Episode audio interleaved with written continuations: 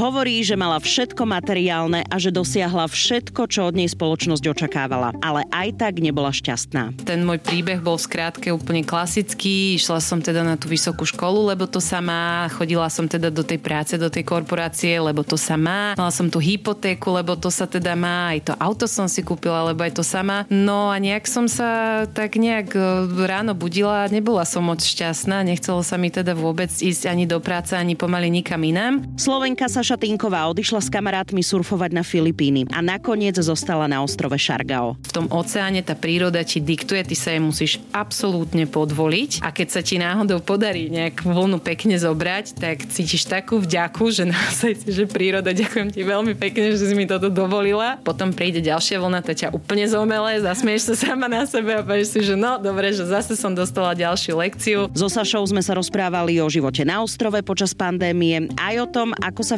Filipínci vysporiadali s tajfúnom, ktorý zničil celý ostrov. Pandémia ostrov bol zatvorený a nemali tu ľudia vôbec žiadny príjem. Na to teda došiel tento tajfún a to bola už naozaj dosť to už bola silná šálka kávy aj pre týchto usmiatých ľudí. No a vidíš to, oni ti zase sa tak proste dali dokopy absolútne rýchlo. Predstavujem vám Slovenku Sašu Tinkovú, ktorá otvorene hovorí o vyhoreti v práci a o živote na filipínskom ostrove Šargao. Ja som Oli Čupinková a tento rozhovor som nahrávala na ostrove Šargao pod palmami a s rôznymi neplánovanými zvukmi v pozadí. Užite si to.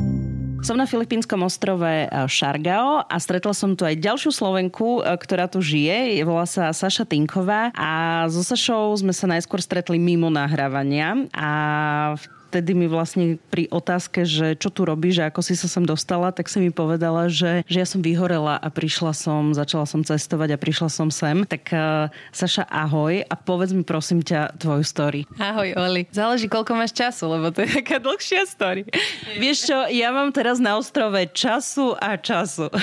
ale toto je to krásne, že tento ostrov, a tak určite aj iné miesta v Ázii, ale tento ostrov ťa fakt naučí trpezlivosti. Tak zažila som asi niečo, čo zažíva kopa mladých ľudí v dnešnej dobe. To znamená, že ten môj príbeh bol skrátke úplne klasický. Išla som teda na tú vysokú školu, lebo to sa má. Chodila som teda do tej práce, do tej korporácie, lebo to sa má. Mala som tú hypotéku, lebo to sa teda má. Aj to auto som si kúpila, lebo aj to sama. No a nejak som sa tak nejak e, ráno budila. Nebola som moc šťastná. Nechcelo sa mi teda vôbec ísť ani do práce, ani pomaly nikam inám. Uh, možno peniaze sa síce nejaké dali, dali zarobiť, ale nebol ani čas, ani ani chuť ich, ich míňať, tak e, sa vtedy akurát, to už, som, to už som bola posledné dva roky, teda som bola v Londýne a odtiaľ som sa rozhodla odísť a nejakou úplnou náhodou som vtedy stretla takého známeho, ktorý mi povedal, že sa chystajú e, na Filipíny a ja, že vieš čo, super, že v Ázii som už bola, ale že na Filipínach ešte nie, že chcela by som sa ísť pozrieť, takže som sa tak dosť na poslednú chvíľu a náhodou pridala k takej skupinke ľudí, ktorí išli na Filipíny. Ten postreh alebo ten moment z toho celého že, že mám všetko, ale v podstate nie som šťastná? No úplne jednoznačne. Mám všetko materiálne, čo by som teda mala, mala po správnosti, alebo respektíve dosiahla som všetko, čo asi odo mňa spoločnosť a, a všetci očakávali. Plus sa mám dobre, hej, však na papieri proste mám, naozaj neriešim žiadnu proste krízu, mám, mám všetko, tak potom čo sa deje, kde je problém, hej, prečo, prečo nie som šťastná. Teraz sa o tom veľa hovorí, aj o tom mentálnom zdraví a tak ďalej. To bolo koľko rokov dozadu, akože ako dávno? Toto bolo na konci roku 2016, čiže to sa bavíme 7 rokov dozadu. A to musím povedať, že to ešte sa len tak pomaly možno o tom niekde hovorilo presne o takýchto veciach, že ľudia možno majú síce dobrú prácu, dobre platenú prácu alebo pre niekoho možno dream job, ale nie je to úplne všetko OK. Tak myslím si, že hashtag burnout vtedy ešte ani neexistoval. Čo si ty študovala? V akej sfére si ty pracovala? Ja som študovala medzinárodný manažment a je to, je to veľmi zaujímavé, lebo teda nevyzeralo to, že budem úplne využívať ten medzinárodný manažment. E, chcela som to ísť, ani, ani teda nie, že by som toto úplne chcela študovať, ale ja som vždy mala strašne rada francúzštinu. A nechcela som ísť študovať jazyk ako taký, lebo mi veľa múdrych ľudí povedalo, že na čo sa budeš venovať nejakému syntaxu, že chcem teda uh, s tým jazykom robiť, ale robiť niečo praktickejšie a vyšiel z toho vtedy uh, na Univerzite Komenského bol, uh, bola, bola, bola vlastne fakulta, alebo aj je fakulta manažmentu a oni mali tento medzinárodný manažment, kde sa študovalo v dvoch uh, cudzích jazykoch. To si vyštudovala a potom uh, si hovorila, že si vlastne bola v Londýne, takže to hneď si išla z Bratislavy do Londýna, alebo máš tam ešte nejaké iné zastávky? Mala som tam zastávku tiež 4 roky vlastne, takú podstatnú korporátnu, neviem, či môžem povedať. V Telekome som vlastne robila 4 roky a myslím si, že toto ma naučilo najviac s ohľadom pracovnej disciplíny. Mala som tam veľké, veľké šťastie na ľudí.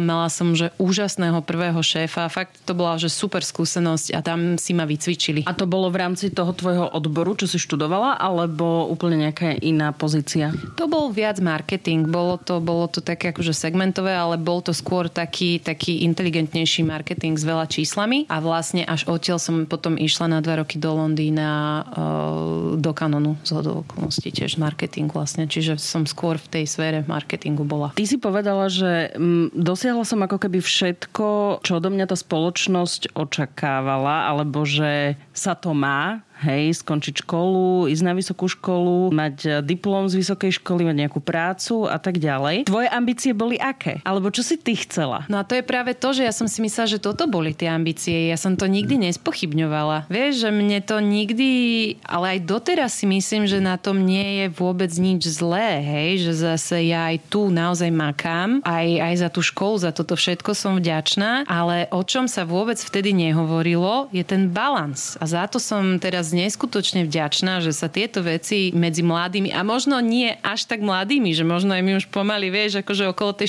40 na to prichádzame, ale však to je všetko v pohode uh, a v poriadku, ale teda, že ten balans tam proste chýba, vieš, že ako keby na toto sme tam, na toto sme tam nejakým spôsobom úplne zabudli a možno tej našej generácii ešte teda nebolo, uh, nikto nechcel mať ešte tak skoro deti, ako možno naši rodičia a starí rodičia, že proste koho poznáš, kto mal 20 25 rokov a rozmýšľal nad tým, že bude mať, že bude mať rodinu. Čiže všetci sme skôr tak išli kariéra, kariéra, húra, húra, kúpme si byt. Vtedy ešte byty neboli až také drahé a dostal človek hypotéku napríklad, aj, aj, aj normálny človek. Ale vidíš to, no, chýbal tam ten balans a tým pádom asi nebolo z čoho to mentálne zdravie nejakým spôsobom udržať. Ono je to možno presne tak, aby si mal z čoho žiť, tak, aby si mal dostatok a ty sa vlastne za tým ženieš, lebo si povieš, že, že veď keď zarobí robím, tak potom budem oddychovať a budem si tie peniaze užívať. Len potom vie byť už ako keby niekedy neskoro, že to ako aj možno uh, naši rodičia, starí rodičia, že veď na dôchodku budeme oddychovať, teraz robíme, makáme, ale vlastne na tom dôchodku vo všetkej úcte k všetkým našim rodičom a starým rodičom a ľuďom už nevládzu. Možno práve sa to myslenie tej našej generácie týmto spôsobom ako keby už mení, lebo nie začalo meniť, ale už sa to možno mení. No určite áno. Ja aj keď sa ma pýtajú, alebo keď sa bavím s nejakým nejakými známymi o deťoch napríklad, hej, a tiež majú, dajme tomu 35, 35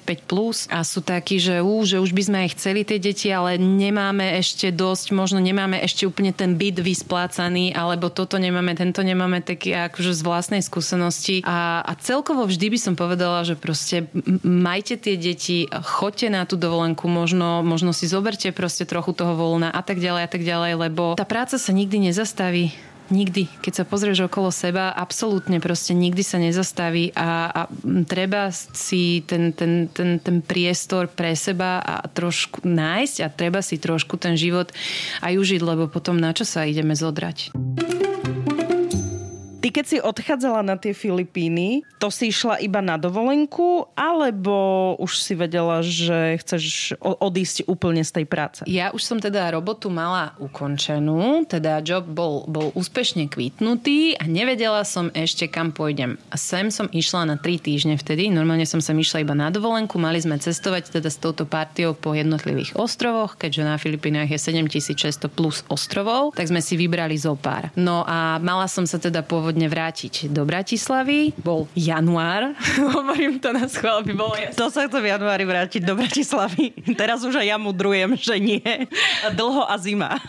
Takže hej, naj, najdlhší mesiac, mesiac, ktorý trvá asi pol roka z roku. Uh, mala som sa teda vtedy normálne vrátiť. No a stalo sa, že sme teda prileteli na Filipíny a teda ako naozaj vyhoretá unavená, ešte aj po rozchode vtedy úplne že zožutá. A presunuli sme sa na tento ostrov Šargao. Mali sme tu byť pôvodne dva dní a mali sme sa presúvať ďalej. A po dvoch dňoch som povedala, že milí moji zlatí, presunte sa kam chcete a ja vás dobehnem. Že, tak, takzvané počkajte ma tam. Prečo si chcela zostať? Hej, lebo ja napríklad mám e, aktuálne sabatikál, mám neplatené voľno z rádia a ja si pamätám, že ja som prvých 10 dní iba spala. Hej, že som odišla, opustila som Slovensko a mala som takú medzizastávku a ja som iba spala. Čiže čo tie tvoje dva dní na Filipínach? Neuveríš, ale bol tam surf. Takže o, vyšlo to dokonca tak, že hneď ten ďalší deň, keď sme prišli, tak som mala takú, že na východ slnka som mala prvú lekciu. To znamená, že naozaj teraz ty vypadneš z, tej, z tej Európy a vtedy akurát sa riešil Brexit v Anglicku, kde som bola vtedy sa akurát riešil Donald Trump v Amerike, bolo to, bolo politiky, bolo na každom kroku úplne milión. A zrazu ti ty sadneš na motorku k tomu inštruktorovi a vezete sa proste to, to vieš, akože po ceste s tými surfami, teraz prídete na úplne krásny spot, vychádza slnko, šumí tam voda a ty že šup do vody a ideš jednu vlnu za druhou a ty zrazu úplne proste s, s sa, sa ti celý tvoj svet začne v podstate zosypávať, lebo teda akože začnú sa diať veci, tak by som to povedala. No a teda mala som pocit, že potrebujem zostať dlhšie, že ma to tu plne ťahá, že teda mám kvázi 3 týždne na to, kým odletím teda späť na Slovensko a že teda asi tie 3 týždne tu zostanem, chcela som viac surfovať. Veľmi sa mi páčili ľudia tu, akí sú, ako sa správajú. Je tu, ako už teraz vidíš, je tu prekrásna príroda. Všetko je zelené, oceán, úplne tak je to ostrov, čiže kam sa pozrie pozrieš. No dala som teda okrem surfu, bola tam aj nejaká yoga, začali sa diať nejaké úvahy, nejaké veci sa vyplavovali a začala som, ako sa to tiež teraz hovorí, trošku riešiť samu seba. To surfovanie bolo prvýkrát alebo predtým si už surfovala? Surfovala som v Európe, ale vyslovene len tak úplne turisticky, že vedela som, že ma to asi bude baviť. Skôr som snowboardovala, zvykla som snowboardovať, mám to veľmi rada, ale teda takto, že oceán, to bolo naozaj prvýkrát. A hneď taký silný zážitok pri východe slnka. Úplne strašne silný zážitok, ktorý doteraz pretrváva a naozaj je to vlastne 6, skoro 7 rokov, čo som tu s covidovou prestávkou. Za každým, keď idem na ten surf, tak ma to zase úplne pohltí, aké je to proste úžasné. Lebo ty určite je veľa športov, ktorým kde ti v podstate diktuje tá príroda, hej, ale aj som teda akože čítala zo pár inteligentných článkov, ktoré hovoria o tom, že, že, že v rámci surfovania používaš alebo zapájaš najviac svoje podvedomie zo všetkých ostatných športov. Lebo aj si to trošku vyskúšala, je to asi je to aj iné, keď si úplne, že niekde s inštruktorom a ste niekde blízko brehu, ale tak ako už chodíme my teraz surfovať, že nastúpime na loďku a tá nás vyhodí niekde v strede oceánu a tam teda chodia tie vlny a si tam tak dosť sama za seba, akože dávate na seba pozor jeden druhého, ale, ale tam ty, ty sa musíš takej pokore naučiť,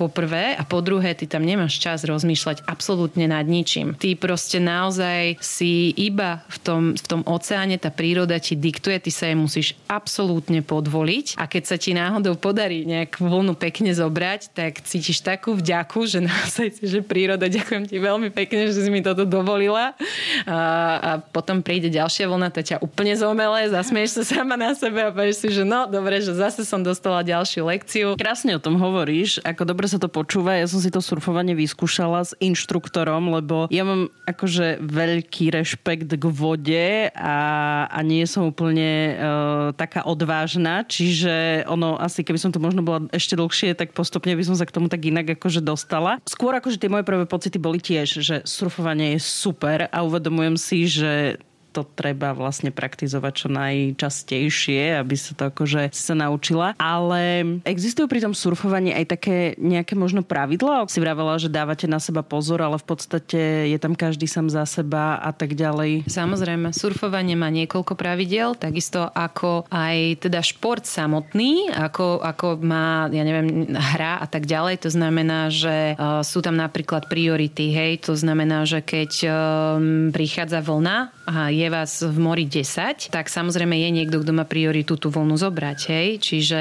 toto sú nejaké pravidlá. Takisto keď sa padluje späť, hej? že kade máš asi ísť, kde máš ísť okolo, kde máš ísť ako. Čiže to je jedna vec, to sú takéto pravidlá. No a potom sú samozrejme pravidlá, teda ako som napríklad spomenula toto vzhľadom na to, že chodíme na ten otvorený oceán, nikdy napríklad nemôžeš surfovať sám.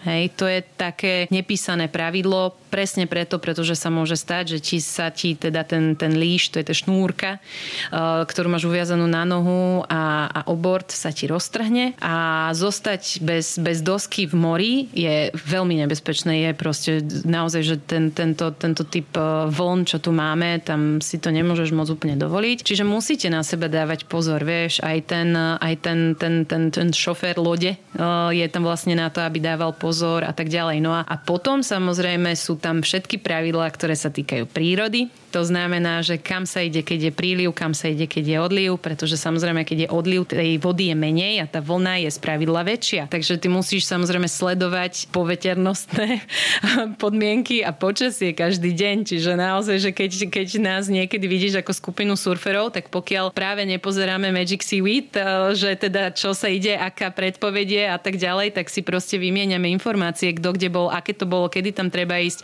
A teda príliv, odliv je samozrejme obrovská vec a tiež záleží na tom, že či je spln alebo nie. Pretože keď je spln, tak je tej vody hrozne veľa, respektíve počas odlivu hrozne málo. Toto všetko sa nám dokáže zobrať tak 3-4 hodiny času denne každému surferovi, kým si toto vydebatujeme. Wow. Práve to surfovanie na Šargau bolo vlastne pre teba taká, že láska na celý život, že teda si aktívna, surfuješ. Ako čas často si vlastne popri práci ty dovolíš e, ísť na tú vodu a surfovať, keď je to, lebo je to akože dosť času, keď si teraz to takto opísala. No a práve to je to, že vieš, že niekedy mi tak ľudia povedia, že ojoj, že ty máš asi veľa toho času, keď si môžeš dovoliť, ja neviem, každý tretí, štvrtý deň, samozrejme záleží od roboty, od podmienok, surfovať. A ja, že no, ale je to presne o tom, že ja si to musím iba lepšie zmanéžovať. O tom v podstate hovorí, vieš, aj tento work-life balance a všetky tieto teraz týchto moderných, eh, nazvem to teórií je teraz kopa, hej, ale e, vychádza nám asi z toho jedno a to je to, že teda ten pracovný život od 9. do 5. klasicky asi nie je to najefektívnejšie, pretože najviac tej energie e, na, na akúkoľvek prácu alebo na akýkoľvek e, na akúkoľvek mozgovú činnosť by som povedala, máš skoro ráno. Čiže vlastne prečo pracovať od 9. do 5. keď môžeš začať naozaj o 6. ráno, keď máš tej energie veľa, prečo si neprivstať, nepro neporobiť si dve hodiny najdôležitejšej roboty, ktorú si potrebuješ proste celý nejaký, nejaké, nejaké strategické záležitosti, plánovanie, eh, podpisovať na maily, premyslieť si a tak ďalej. Potom si dať prestávku, ísť do toho oceánu, eh, byť dve hodinky tam a vrátiť sa zase, zase pred obedom, pokračovať a tak ďalej. Alebo si proste potiahnuť a ísť napríklad do toho oceánu po obede, hej, keď naozaj už veľa ľudí, keď si predstavíš nejakých svojich kolegov, ako vyzerajú o štvrtej po obede, dajme tomu v piatok, rok. No neviem, ako teda u vás, ale u nás to teda nikdy nebola práve efektívna hodinka, vieš. Čiže aj o tom to je to, že ako si ten čas vlastne zadelíš. A to, že ty tam dokážeš a každý by pravdepodobne mal tam nejakú fyzickú alebo inú voľnočasovú aktivitu do toho dať, tak ono ti to v podstate môže naozaj ten deň iba zefektívniť. A však vieš, že Google je tým hrozne známy už roky, ako vyzerajú ich offices, že tam naozaj si môžeš od všetkých možných športov a hier a neviem čoho, vieš, prečo to tam majú. Majú to tam presne preto, lebo vedia, že človek môže makať jak Fredka 2-3 hodiny a potom si potrebuje dať jednoducho prestávku. A presne toto ja robím s tým surfom. A tým, že chcem ísť veľmi na ten surf, tak robím všetko preto, aby som tú robotu stihla včas. Ty máš aj dceru. Ona má aký vzťah k vode a možno k surfovaniu? Áno, volá sa Malia, bude mať 5 rokov už tento rok. Neviem, jak to ubehlo. A vzťah k vode má samozrejme, že je úplný obojživelník a veľmi rada chodí plávať. Teraz sme začali dosť chodiť skúmať rybičky, z toho je úplne hotová, čiže, čiže sa veľa potápa. Keď bola menšia, chodievali sme aj surfovať. Bolo to také zaujímavé to sledovať. Ešte menšia, prepáč. Ešte menšia, ešte menšia, vieš čo, je to strašná sranda že tie menšie deti surfujú oveľa viac a veľmi často okolo tých troch rokov zrazu potom povedia, že nechcú ísť surfovať.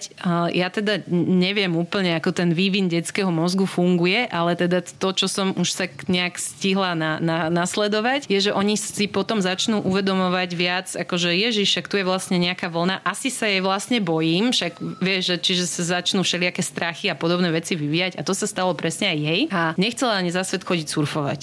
Teraz sa je to zase trošku akože vracia, že už zase teraz je asi teda nejaká iná fáza vývoja, vývoja mozgu, neviem, ale teda vo vode je veľmi rada, sme tam veľmi často, ale teda ten surf sa uvidí, ako sa vyvinie. Ale aj to je vlastne akože veľmi pekné sledovať, že ty už vlastne to svoje dieťa vychovávaš e, vo vzťahu k tej vode, k tomu surfovaniu a možno práve k tomu, že urobím si čas na niečo. Akože nejdem tu teraz komentovať ani hodnotiť e, rodičovstvo a že kto má aký work-life balance alebo kto má aký voľný čas s deťmi, ale v podstate je to tak, že ten život na ostrove to je akože, že asi si neviem predstaviť, že by som tu bola a nešla k tej vode. No presne, ale aj ako to hovoríš, aj teda aj tu si to musím trošku manažovať. Ja som teda aj mama, aj otec, takže napríklad aj Malia musí chápať, že aj niekedy, keď sa teda vráti zo škôlky a je taká, že poďme okamžite do vody, že veľakrát ťa to proste láka, však tu si pri vode a ja poviem, že Mali, ale že mamina musí teraz pracovať,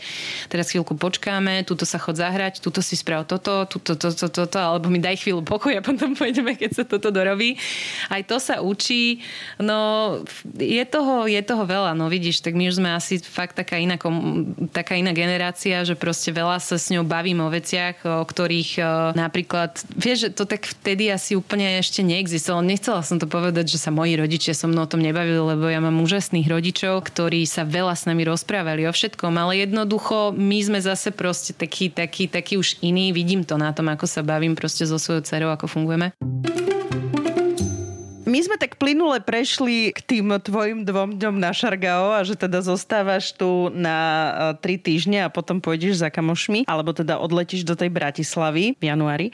Ale kde sa zlomilo, Saša, to, že ty si ostala dlhšie ako tri týždne na ostrove Šargao? No práve sa začali diať veci. Začala som si uvedomovať, vieš, toto, čo sme sa vlastne bavili, že teda som prechádzala nejakým tým výhorením a že som začala spochybňovať to, či to nastavenie, v ktorom som fungovala posledných, dajme tomu 15 rokov, či je vlastne správne. Či je vlastne ten môj životný cieľ hej, to, ktorý je do, do veľkej miery materiálne momentálne nastavený, či je ten cieľ vlastne správny, vieš. A začala som, videla som v podstate prvýkrát v živote úplne iný spôsob života. A to je spôsob života, akým žijú ľudia tu na Šargao. A ten e, ich spôsob života bol pre mňa absolútne inšpirujúci, absolútne mindblowing, že mala som pocit, že tu potrebujem ešte zostať dlhšie. Bolo tu vlastne niečo, čo ťa to tak akože ešte držalo v tom zmysle, že, že niekto by povedal, ale veď môžeš ísť hoci kde a môžeš si také miesto možno nájsť aj na Slovensku alebo v Londýne a nemusíš byť akože práve v tom každodennom režime zaneprázdnenom, rýchlom a tak ďalej, že prečo práve Šargao? No ten spôsob, akým tuto ľudia žijú, tak sa nežije v Európe vôbec, hej. Neviem, niekedy sú také prvky, ktoré vidím u, u miestnych ľudí, ktoré mi pripomínajú Moravákov. Vždycky sa na tom smejeme, lebo teda časť mojej rodiny je z Moravy a takéto, také, takéto ich pohostinstvo a také, že sa tak veľmi, veľmi radi a veľmi príjemne sa vedia zabaviť a takže sú tam určite aj nejaké spoločné črty, ktoré nájdeš aj u ľudí v Európe, ale práve ten spôsob života a práve to, čím som tam ja strašne trpela v podstate, že ty iba makáš, makáš, makáš, makáš, makáš a čo za to dostaneš sú vlastne peniaze, za ktoré si môžeš kúpiť proste niečo materiálne, ale ja som teda z toho materiálna nikdy nejak ako nepadala na riť. Um, tak? Pohode. OK. Uh, čo to je? Vták. Vták. Mm-hmm. Hej, voláme ho Moaning Bird. uh, asi chápeš prečo.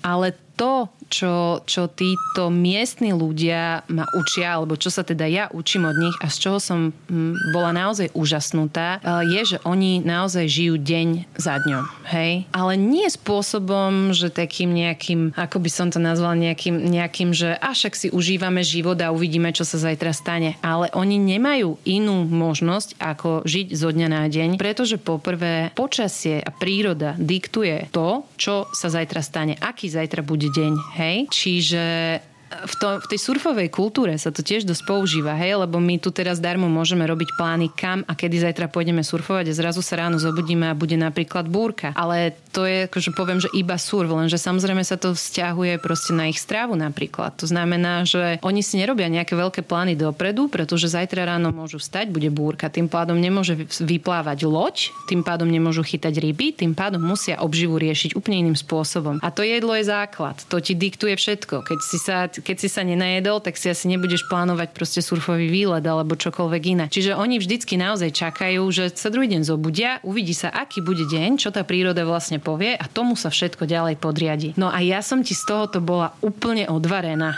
lebo proste ty prídeš naozaj z tej Európy, kde máme všetci hypotéky na 30 rokov, ako keby sme vedeli, čo bude o 30 rokov, ako keby si vedela, či v tom byte, na ktorý si sa teraz zaviazala, budeš ešte o 30 rokov vôbec chcieť žiť, vieš. A máme strašne veľa peňazí všetci, pardon, ale máme naozaj oveľa viac peňazí, ako majú proste ľudia tu. Máme proste banky, ktoré nás backupujú, všetci máme nejakú kreditku, môžeme si zobrať úver, keď vlezeme do banky zajtra, tak nám dajú úver, pretože si zamestnaná, alebo si bola zamestnaná, alebo ti proste chcú dať ten úver.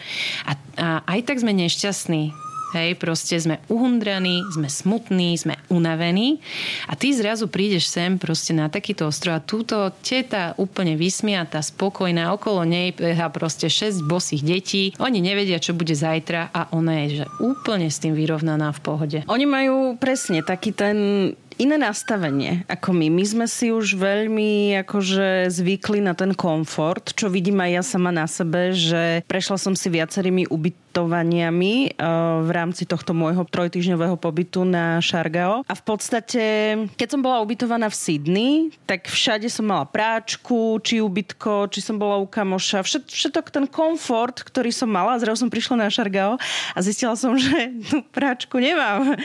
A v podstate ten systém toho, a to hovorím len o takej základnej veci, hej, a ja nie som nejaká rozpišťaná, akože my sme chodievali cez prázdniny s mojou babkou v ulickom krivom e, prať e, do rieky, hej, akože oblečenie, lebo vtedy tiež ešte nebola nejak e, voda naťahaná na takú práčku a tak ďalej, čiže nie je to úplne, že som nevedela, nepoznala nejaký iný život a len žijem v komforte, ale že presne taká banalita, na ktorú sme my bežne zvyknutí, že to máme a kedykoľvek sa mi čokoľvek zašpiní, si to môžem oprať. Tak teraz som vlastne musela naplánovať, že teda to všetko zbaliť, odniesť tu do takej práčovne, kde som si to mohla na konci dňa alebo na druhý deň vyzdvihnúť. Ale to, čo si povedala, ja teraz len opisujem svoju skúsenosť, ráno keď pršalo, tak som si oprať nešla. Čiže chápem, že, že je to také úplne na, iné nastavenie a ako keby niekedy mám pocit, že objavujeme niečo, čo už bolo aj u nás, ale objavujeme to niekde inde, aby sme možno trošku si uvedomili a spomalili. Určite, pretože ja ani nehovorím a ani si nemyslím, že teraz naozaj zo dňa na deň ja idem žiť takýto život, alebo že by som to chcela žiť. Hej, ja si zase veľmi vážim eh, tých vymožeností, ktoré tá naša západná civilizácia má len sa snažím sa od nich učiť tomu, že možno netreba stále myslieť na tú budúcnosť, ale možno naozaj si treba užiť ten deň taký, aký je. Možno treba viac proste príjmať skutočnosti, napríklad, že mám nejaký plán, že dnes spravím toto, dnes pôjdem do tej práčovne, ale ono vonku tak prší, že ja si tak môžem teraz akurát sadnúť a vypiť si kávu. Hej, pretože veľakrát sa aj stane, že takto prší a není ani len signál. Čiže nespravíš ani robotu, ani nič.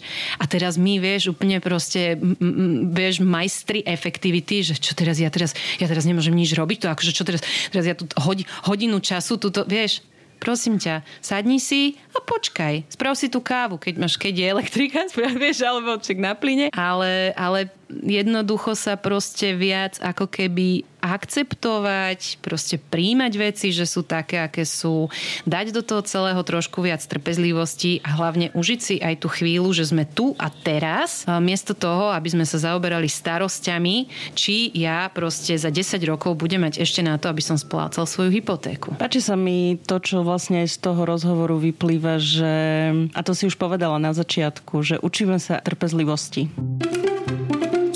a obrovskej trpezlivosti vo všetkých, vo všetkých týchto veciach e, alebo situáciách alebo momentoch týchto dní, ktoré, ktoré sa dejú. Určite, určite. A ja teda tej trpezlivosti e, tak e, tým ešte aj, že teda s nimi pracujem, však za, za tie roky už teda naozaj, že, že aj domček proste, aj, aj teda aj tu mám nejakú prácu a tak ďalej, že dochádzam naozaj s tými Filipíncami veľa, veľa do styku. Aj nielen teda naozaj, že sme kamaráti a známi, aj teda časť rodiny veľká, lebo tak samozrejme tým, že moja dcera je vlastne polovičná, polovičná Filipínka, tak tu máme teda aj rodinu veľkú, ale teda aj s nimi pracovať to chce takú dávku trpezlivosti, lebo no s týmto prístupom, ktorý majú k životu, on je prenádherný, lenže oni ho majú aj v práci. Čiže ty veľakrát, a nie že veľakrát, každé ráno sa zobudím, ja som ti to spomínala a som zvedavá, že čo sa zase dnes bude diať, hej, kto do roboty nepríde,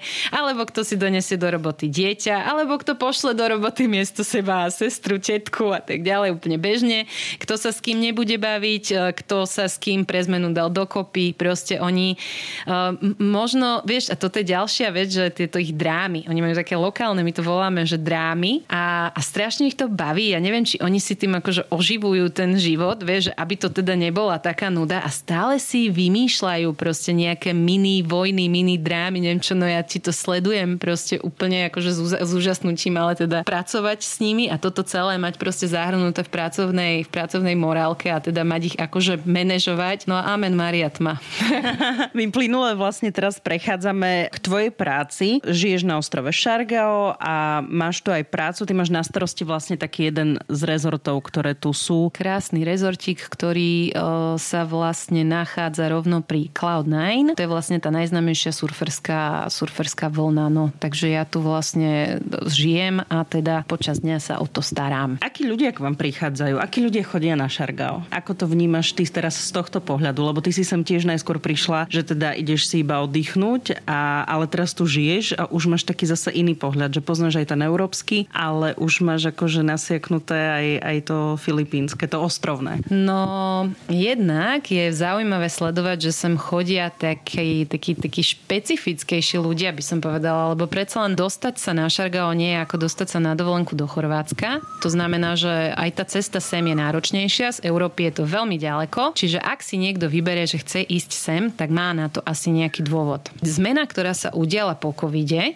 je tá, že teraz nám aspoň sem chodí oveľa viac rodín alebo, alebo proste nejakých párov s malými deťmi. A to sú asi práve tie páry, ktoré úspešne COVID prežili, ešte sú stále spolu. A počas tých dvoch rokov zavretých doma si, už, si tiež uvedomili, že asi takto úplne sa žiť nedá. Pobrali si všelijaké materské, rodičovské, neviem aké dovolenky. A toto je niečo, čo som predtým nevidela, lebo teda ja som tu už pred covidom uh, fungovala a vtedy som nič také takéto nevidela. Vtedy k nám chodili skôr, ale celkovo na Šargao chodili oveľa viac ľudia za surfom. By som povedala, kľudne aj 80% ľudí boli naozaj takí, čo chodili za surfom, vzhľadom na to, že teda Šargao je najznámejšie na Filipínach a aj v Ázii známe naozaj tým surfom, lebo teda je tu okolo celého ostrova je tu niekoľko spotov, myslím, že sme 13 narátali, ktoré fungujú v podstate celý rok. No a veľa teda Austrálanov, úplne prirodzene, dosť veľa Izraelcov, Korejcov, to znamená všetko krajiny krajiny, v ktorých je ten surf. No a hovorím, po tom covide nám sem začali chodiť rodiny, ktoré sa rozhodli, že si zoberú na dva roky prestávku a tzv. rodičák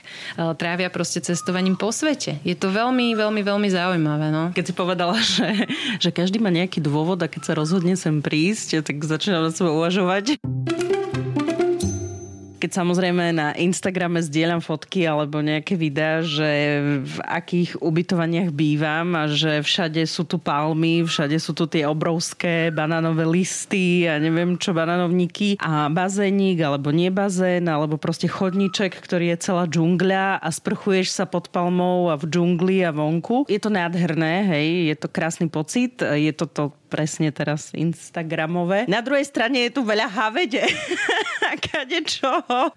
To je tá odvratená strana, povedzme si úprimne toho celého. Ako si ty na toto si si zvykla, prosím ťa? Neuveríš zvykla. Dá sa na to úplne v pohode zvyknúť. Uh, nie je to Austrália, hej. Nikdy som v Austrálii síce nebola, ale teda tie, tie príbehy o, o hadoch a všetkom takomto. Aj my máme hady, áno, uh, ale za tie roky už som sa naučila dokonca takú vec, že keď vidím hada, tak sa v prvom rade ukludním a zamyslím sa nad tým, že čo to je proste záhada. Lebo ono aj tá príroda má veľmi také akože logické kroky. Napríklad je farba toho živočícha. To znamená, že pokiaľ vidím niekoho hada vidím, že má na, na chvoste niečo červené, tak uh, od neho utekám, hej, lebo asi mi je to také, že výstražné, že pozor, že tu mám niečo, hej, ale pokiaľ vidím hada, ktorého sme nie tak úplne dávno mali z okolností v detskej izbe a strašne som sa na tom smiala, lebo zase bolo úplne vidieť, že tá moja dcera vyrastá proste v prírode úplne od začiatku, že nielen, že, že ako ja, že sa to musí trošku učiť sa tomu prispôsobiť a nepanikáriť, ale že ona je v tom úplne už proste, že v tom vyrastá a mala ho v posteli. A teraz išla som ju, išla som ju ukladať a, a akorát sme tak videli, tak akože chvost uh, ako zaliezal pod posteli a že no tak s Bohom, že čo toto. A ona čiže absolútna žiadna panika, zavolali sme nášho proste šikovného záhradníka, museli sme teda hada zlikvidovať, lebo sme ho mali doma, keby bol vonku, tak ho určite nezlikvidujeme, ale teda akože v detskej izbe ho úplne netolerujem. A teraz ti akože odišiel ten pán, ja som tak pozrela na tú moju dceru, že teda čo, akože si s tým pohode, budeš vedieť spať a tak ďalej. Ono, že o mami, ja som tak na to pozerala, však to je v podstate taká veľká jašterička. wow. Chcela by som mať jej momentálne zmýšľanie niekedy, lebo teda ja by som sa musela akože veľa učiť. Naposledy som bojovala s nejakými švábmi a chodila som okolo 20 minút okolo jedného, že čo s ním. Ja už, ja už dám švábovi frčku, vôbec s tým nemám problém, zábavame sa na tom. Ale teraz akože nie, že by som ich úplne mala najradšej na svete, nikto nechce mať doma švába, ale proste chytím topánku a, a trafím ho, lebo zase viem, že a to iba preto, ja sa naozaj snažím živočichy, napríklad aj pavúky nezabíjam, to je zase u mňa obrovský, obrovský e, posun, lebo ja som sa strašne bála pavúkov a teraz už ich skôr ich nechám buď tak, alebo ich vyprevadím e, von nejakým, v nejakom pohári, ale, ale ten šváb teda je jediná taká vec, ktorú naozaj zabiť treba, lebo to som sa tiež potom dočítala, že šváby majú takých svojich prieskumníkov. To znamená, že šváby ako, ako rodinka alebo spoločenstvo ti najprv vyšľú takého prvého uh, výskumníka, ktorý zistí, ako to tam u vás doma vyzerá a keď sa vráti domov nepoškodený, tak donese celú rodinu. Vieš, čiže jak vidíš švába, tak to okamžite treba likvidovať, čiže to tu niekedy lieta, vieš, to panky rýchlo, že ježiš, že znič toho výskumníka. Ale inak je to úplne normálny chrobák ako každý iný. Ten môj sa nevrátil tiež. Ale to je taký hrozný pocit, lebo ono to vlastne, ja som nemohla v noci zaspať a, a teraz raz, že niečo padlo. To neznášam. Mhm. A ja, že zasvietím svetlo a hovorím si, o môj Bože. Ale oni keď už ležia na tom chrbte, len akože nožičkami, oni sa nevedia otočiť? Alebo vedia len... Vedia, to je, to je potom taký iný chrobák. To je taký, my ho voláme, my ho voláme chrobák truhlík e, s Tomášom, tuto s takým ďalším mojim Slovakom kamarátom. Ale to je zase iný. To je zase taký chrobák, ktorý letí, napálí to do steny a potom zostane ležať na chrbte už do konca svojich dní, ale chudák ani nezomrie. On len proste leží na tom chrbte a, a mykoce nožičkami. No. Ale vieš čo, teraz už je dobrá sezóna. Už ak začne svietiť slnko, tak tá háveť už ti aspoň nelezie domov, lebo už je im dobre vonku. Problém je, keď naozaj v tom januári a februári prší proste, že dva týždne v kuse ti prší a teraz tá uboha háveť nevie, čo má so sebou robiť a vliezajú ti do bytu, vieš, alebo teda do domu. No a toto tiež, to není tak dávno, čo som, vieš, ráno ešte rozospatá otvorila dvere kúpeľne a padla mi na ruku chlpatá jedovatá stonožka. Není ich až tak veľa, ale akože fakt mi nebolo všetko jedno, jak som to videla na tej zemi a to som mala, že, že poprhlenú ruku a to ešte oni, že joj, že, že to ťa nekuslo, že to iba jak sa ťa dotkne, že to máš celú poprhlenú proste z toho ruku, že to keby ťa kuslo myslo, že to vyzerá úplne inak. No. Ale nedieje sa to tak často. Ďakujem. Veľmi ma baví tento rozhovor o takom bežnom živote. Bežnom živote na ostrove. Prebrali sme dážď, prebrali sme aktivity, prebrali sme surfovanie, prebrali sme vyhoretie. Ale Saši, Ty si tu tiež e, bola počas tornáda, alebo ty si bola vtedy na Slovensku? Ja som bola vtedy na Slovensku a to som si... Teda, pardon, to bol tajfún. Áno, to bol tajfún a však myslím, že tornádo a tajfún je to isté len jedno je v Atlantiku, druhé v Pacifiku. A aspoň teda tak nejak to mám z geografie ja ešte zapamätané. No to som si vtedy myslela, že sa nám teda stala strašná vec, že sme prišli vlastne s cerou na Slovensko počas, e, počas covidu, alebo teda po tej prvej vlne, vzhľadom na to, že tu bolo veľmi, veľmi veľmi rýchlo v podstate prišla tá kríza, o ktorej sa v Európe stále teda hovorí, že príde a asi teda už tam asi si aj uvedomujeme, že je, ale teda sem to prišlo v podstate zo dňa na deň. Zo dňa na deň odišli turisti, bol zatvorený ostrov a tým pádom proste zo dňa na deň bol zastavený akýkoľvek príliv financií na ostrov, pretože Filipíny majú asi 35% HDP tvorí turizmus, ale na Šargao to je oveľa viac. To proste vidíš, že tých lokálnych ľudí naozaj, či je to surf inštruktor, či majú nejaký malý obchodík s tým súvisiaci, či proste čo predávajú. Všetok ten príjem sa týka turistov. To znamená, že zrazu nemali vôbec žiadny príjem. Tým, že ja som vtedy žila vlastne naozaj iba, iba v rámci rezortu, tak v podstate po pár mesiacoch bolo úplne jasné, že toto nie je záležitosť, ktorá bude trvať krátko. A vrátila som sa teda na Slovensko, lebo potrebovala som aj ja zarobiť nejaké peniaze a vedieť sa proste dokázať sa postarať o dceru. Um, no a vlastne som myslela, že budeme na Slovensku pár mesiacov, ale nedalo sa nám vrátiť, pretože Filipíny sa zavreli a boli zavreté dva roky. Mali úplne zatvorené hranice. No a vlastne počas, to bolo vlastne na konci um, už teda skoro na konci, to bolo v decembri minulého roku, to znamená v decembri 2021, prišiel veľmi silný tajfún, ktorý vlastne dorazil na ostrov s rýchlosťou 350 km za hodinu. Ty si bola vtedy na Slovensku. Ako si to prežívala, že, lebo máš už nejaký ten vzťah k tomuto ostrovu. Nie je o tom, že a niekde je, niekde sa stala prírodná katastrofa, niekde sa niečo stalo. Je to niekde, kde ty si vlastne žila. No tak vieš, už, už len keď vidíš vidíš, že sa stane niekde takáto katastrofa a vôbec nemusíš tých ľudí ani poznať, tak sa cítiš otrasne, lebo to proste vidíš, že jednoducho ľuďom zobrala takáto katastrofa všetko. No a vlastne tak, jak hovoríš, jednak tu máme rodinu, hej, že proste dcera tu, tu má rodinu, jednak za tie roky tu mám veľa známych, jednak tu mám e, dom, v ktorom bývajú dva psíky a teda toto sa stalo. On ešte teda sme pozerali teda predpoveď, na poslednú chvíľu sa ten tajfún vlastne veľmi zintenzívnil zintenzívnil a nemali sme vlastne žiadne novinky z ostrova niekoľko dní. No a v podstate bolo jasné, že to dopadlo veľmi zle a ja som sa naozaj bála iba o to, či proste všetci, ktorých poznám, prežili v zdraví. A nejakým zázrakom, zázrakov e, sa vtedy teda akože na to, že to bol veľmi, veľmi silný vietor a nemali tu naozaj takýto tajfún, myslím si, že aj 50 rokov, lebo to tak akurát naša babka si niečo také akože približne pamätá, ale neboli vlastne naozaj žiadne obete na životoch, ktoré by si priamo ten tajfún zobral. Už potom tie dôsledky toho, že tu nebola dlho voda, že bol nedostatok jedla, že bola tá voda, ktorá bola, bola kontaminovaná a bohužiaľ veľa detí uh, zomrelo zomrelo na, na vlastne buď e, na dehydratáciu organizmu alebo, alebo teda nejaké hnačky a bakteriálne infekcie a podobné veci. Ale ten samotný tajfún si nezobral teda žiadne obete na životoch, ale teda zobral uh, všetko, čo mu stálo v ceste. Absolútne. Naozaj po dvoch rokoch toho, že bola, bola, teda, bola teda pandémia, ostrov bol zatvorený a nemali tu ľudia vôbec žiadny príjem, na to teda došiel tento tajfún a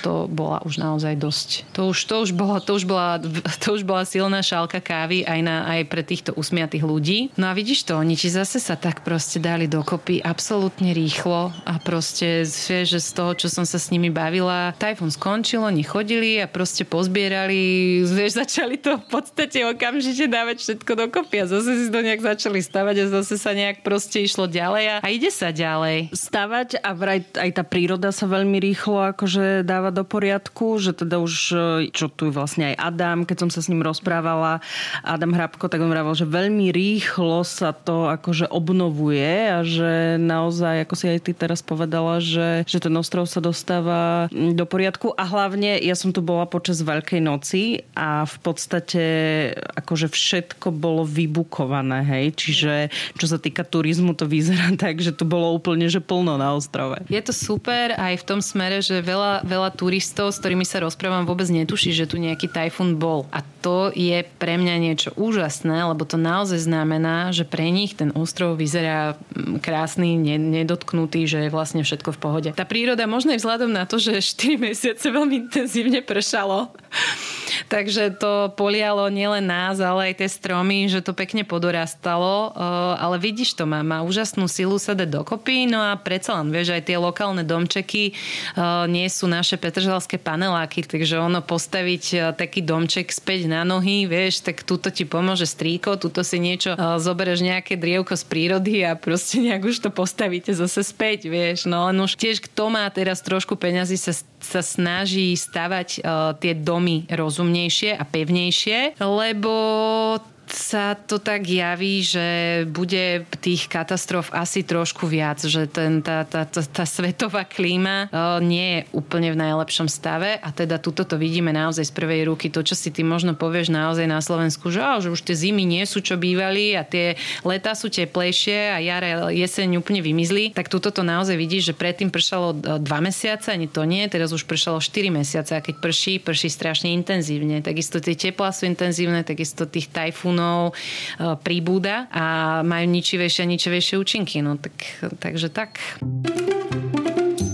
Posledná otázka, Saši. Um, po tom všetkom, čo si mi povedala, o svojom živote. Opäť to trošku tak akože iba zrekapitulujem na konci toho celého. Po tej zmene tvojho prostredia, v ktorom žiješ, po tom, čím si si prešla, ako vychovávaš dceru, ako si ty uh, sa zžila s tou celou prírodou? Ako si sa ty naučila pre ten svoj vlastný work-life balance, pretože v konečnom dôsledku každý si ho tvoríme nejakým spôsobom aj tak len my sami a nikto to za nás neurobí. Nechcem to povedať, že či si šťastná, ale že že, že si spokojná? Cítiš ten svoj taký ako keby teraz ten pokoj viac ako možno predtým? Určite áno, veľmi veľký a, a ty si teraz povedala jednu obrovskú vec, ktorej som sa tiež učila a to je, že nikto to za nás neurobí, len my si to musíme nastaviť. A to je ďalšia a možno tá úplne najdôležitejšia vec, ktorú sa tu od týchto ľudí učím a to je, že nelutovať sa.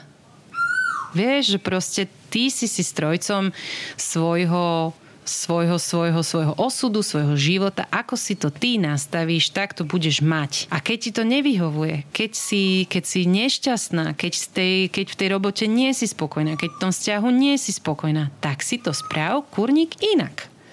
Je to iba na tebe. Hej? A keď si to nechceš spraviť inak, tak potom nevyplakávaj, lebo ty si to naozaj, ty si môžeš ten deň zadeliť. Ten deň má 24 hodín úplne pre všetkých. A ty keď jednoducho chceš spraviť toto, toto, toto, tak vstaň skôr, tak si to proste nastav takto, vieš. No a teda ja neviem, či tu, či tu zostanem žiť, to by uh, tie vlastne tie, tie slabé stránky toho života tu by boli na ďalší úplne akože samostatný rozhovor, lebo vieš, tu zase ako naozaj tie podmienky, to napríklad, že tu nemáme poriadnu zdravotnú starostlivosť, to, že je tu korupcia väčšia ako na Slovensku uh, a tak ďalej, tak ďalej. Proste je tu naozaj niekoľko zásadných proti a, a úplne najväčšie, že mi, že mi veľmi, veľmi chýbajú mm, moja rodina, moji známi a tak ďalej. Ja chcem byť bližšie pri nich a chcem, aby aby aj malá, proste ich tam mala, takže zvažujeme momentálne všetky možné alternatívy, ale tak či tak si odtiaľ to odnášam veľmi veľa a som jednoznačne spokojným a šťastným človekom. To si krásne povedala a v podstate veď nikdy nemusí to byť, že som v tejto práci navždy, som na tomto mieste navždy. Je to vždy nejaká v podstate etapa toho života a teraz je vlastne tvoja etapa života na tom ostrove, na tomto ostrove Šargao. Saši, ďakujem ti veľmi pekne za tvoj čas, pretože viem, že si zaneprázdnená, ale trošku nám poprcháva, čiže na ten surf si nešla. Takže ti ďakujem veľmi pekne. Bolo to veľmi aj pre mňa e, podnetné, čo sa týka toho, o čom sme sa rozprávali, nie len teraz, ale aj mimo nahrávania. Takže nech sa ti darí, nech ti to naďalej každým dňom tak vychádza podľa tvojich predstav? A keď nevychádza, tak že s tým vieš vlastne naložiť trpezlivo, ako, ako si sa naučila od ľudí na ostrove. Ja ti ďakujem veľmi pekne, že si si našla teda na túto čas, že sa ti chcelo ma vôbec počúvať a držím palce. Veľmi. Som Oli Čupinková, ďakujem, že ste nás počúvali. Ak poznáte úspešných Slovákov a Slovenky, ktorí uspeli vo svete a doma ich nepoznáme, napíšte mi o nich na Slováci v zahraničí zavináč Express.sk.